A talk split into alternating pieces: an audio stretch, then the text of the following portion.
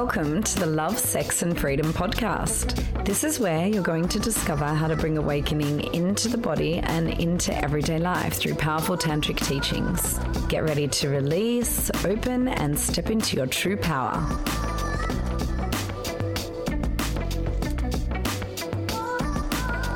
What's the difference between a relationship between two awakened individuals, and by that I mean two individuals who are on a path towards wholeness, a committed path towards wholeness, towards God, towards love, and a codependent relationship.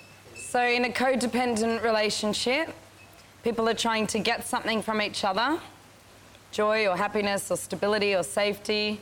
And in an awakened relationship, it's two full beings bringing their fullness to each other. The typical way that the typical ignition of chemistry between two individuals is based on the missing parts of themselves. So if someone isn't very strong in their emotional body and doesn't have a lot of emotion, fire, like, rah, or can't access their deeper unconscious emotion, then they'll attract someone who can. Or if someone can't really hold awareness and presence, then they'll get someone who can. All right? So most typically this is this is the creation of trouble between men and women or the masculine and the feminine. Sometimes it's the feminine showing up more strongly in the man and the masculine showing up more strongly in the woman in the woman, but most typically it's men and women. So we don't know what's missing in us. It's unconscious. Otherwise we wouldn't be doing this.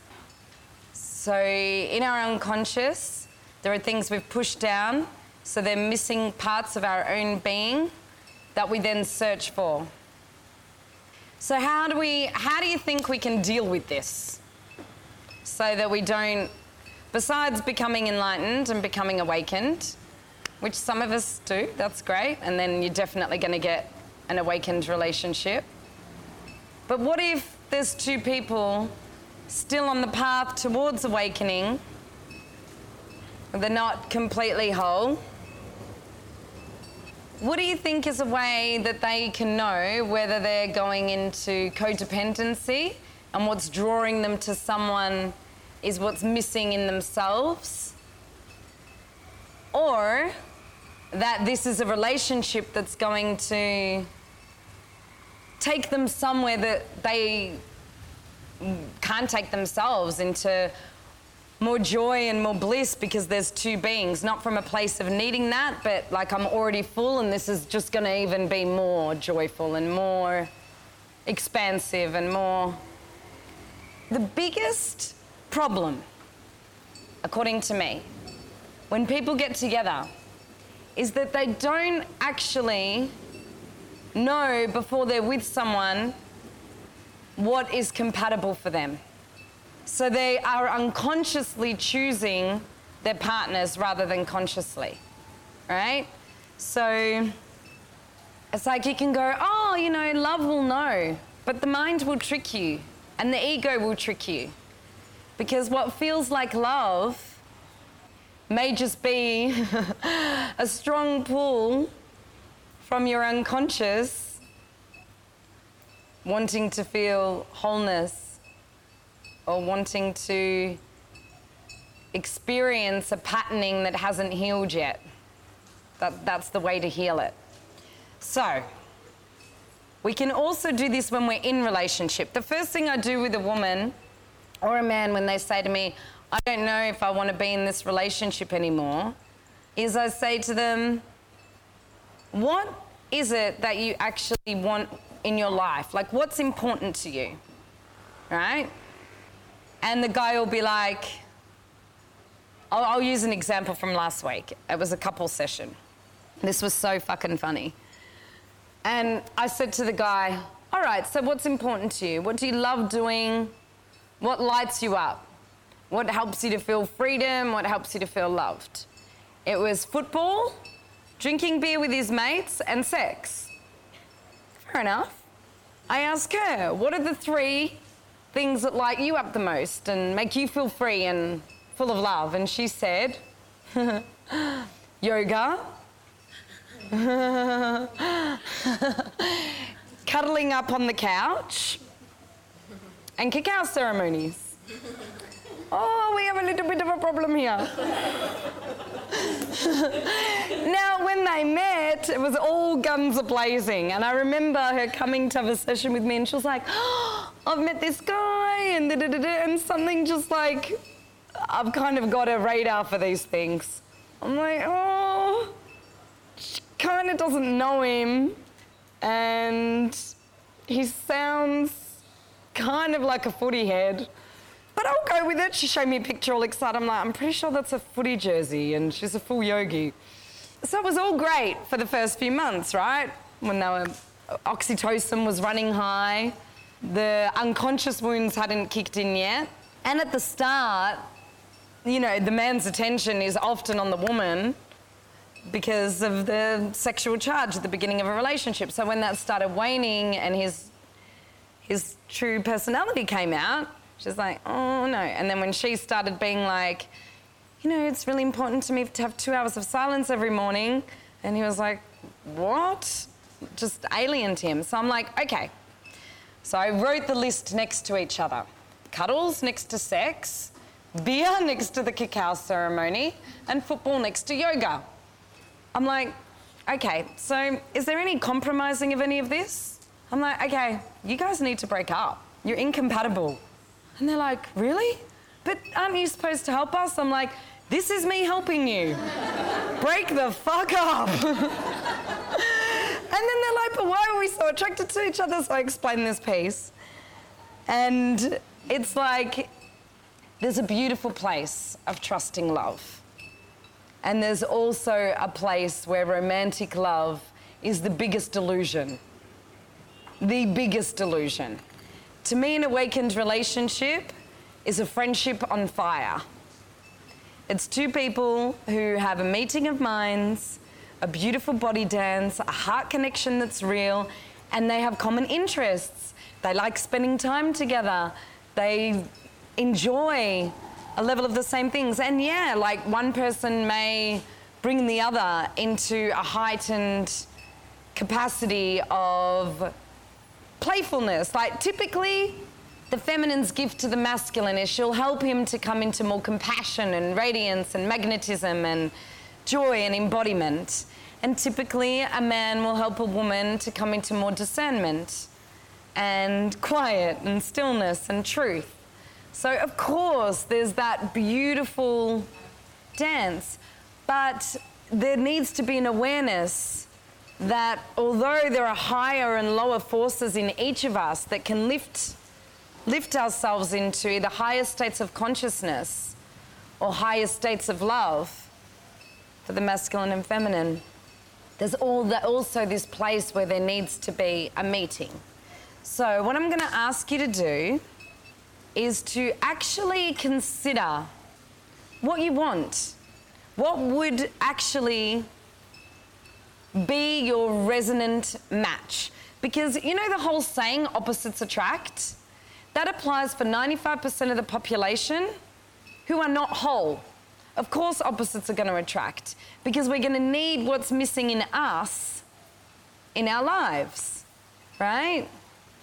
I feel that in the context I'm speaking of, of sacred union and awakened relationships, opposites don't attract resonance attracts. And it may not be as like lightning at the beginning. And feel into, okay, so if I was completely worthy, if I could have, if I could share my life with absolutely anybody, what would be my three absolute non negotiables for the ultimate level of love and joy experienced. then we'll get to some thinking about other things later. Let's just deal with this one first. Actually, get into pairs and have a chat about it. Who's ever thought about this? Put your hand up. Great. So, the people who have, who's thought about it, put your hand up. Get into the middle of the circle. Okay, and now partner up with someone who hasn't thought about it because you're going to share first and give them the codes for it.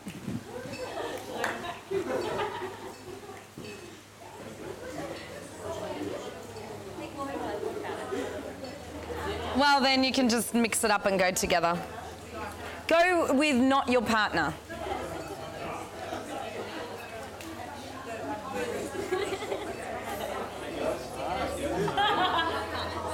Pardon?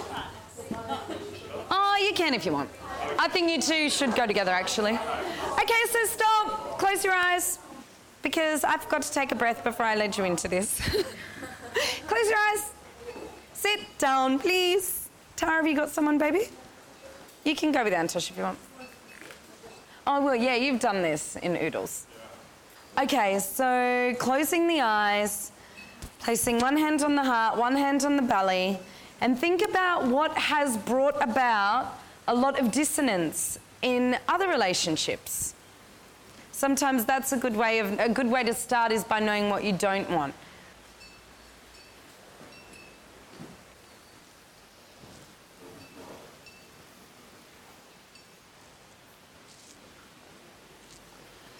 Think about all of the things that you don't want based on your past experience. Actually, get smart. Think, have a think about what doesn't work. And also have a think about the fact that you've kept attracting those things is probably a good indication that your unconscious is still going codependent with somebody else's wound to heal your own wound. What has not worked in other relationships? What are the qualities in women or men that you've been with that hasn't worked?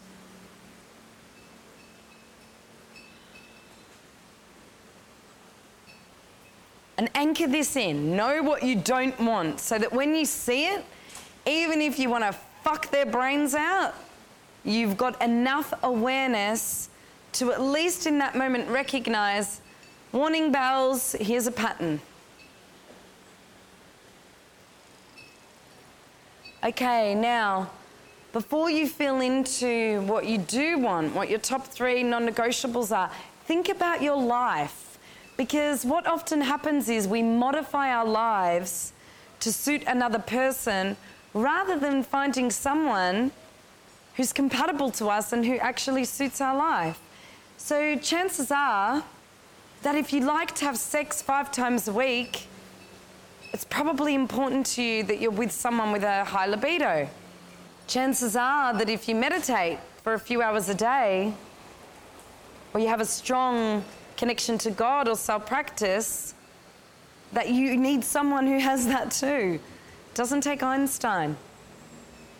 Or maybe like traveling a lot. That's really important to you. Think about your highest values when you're doing this.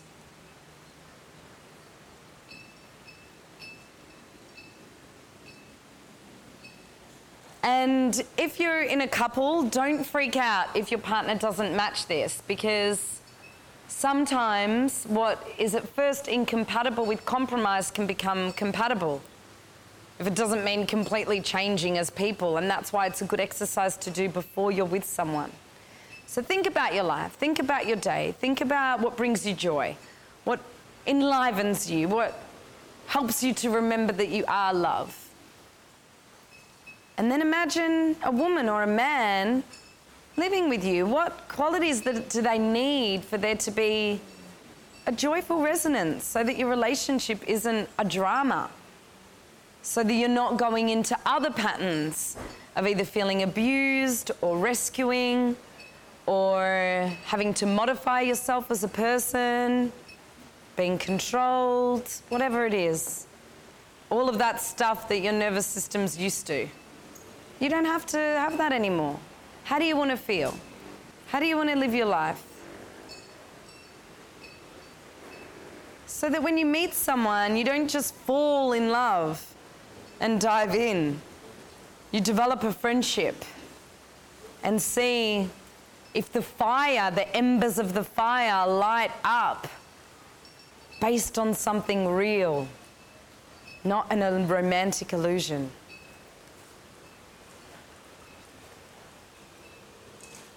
It doesn't mean that person won't challenge you. Of course they will. It's the nature of relationship. It's the greatest sadhana. And someone who reson- who's resonant with you can freaking charge you even more. You put two power beings together and look out. Or you put two very vulnerable beings together, look out. you want to walk alongside someone and hold their hand who's walking at relatively at, at, a, at a pace that's in resonance. Or else you're going to have to either dull yourself or keep lifting and lifting so much for both of you. So, feeling into the hand that you're holding on the path of sacred union or awakened relationship.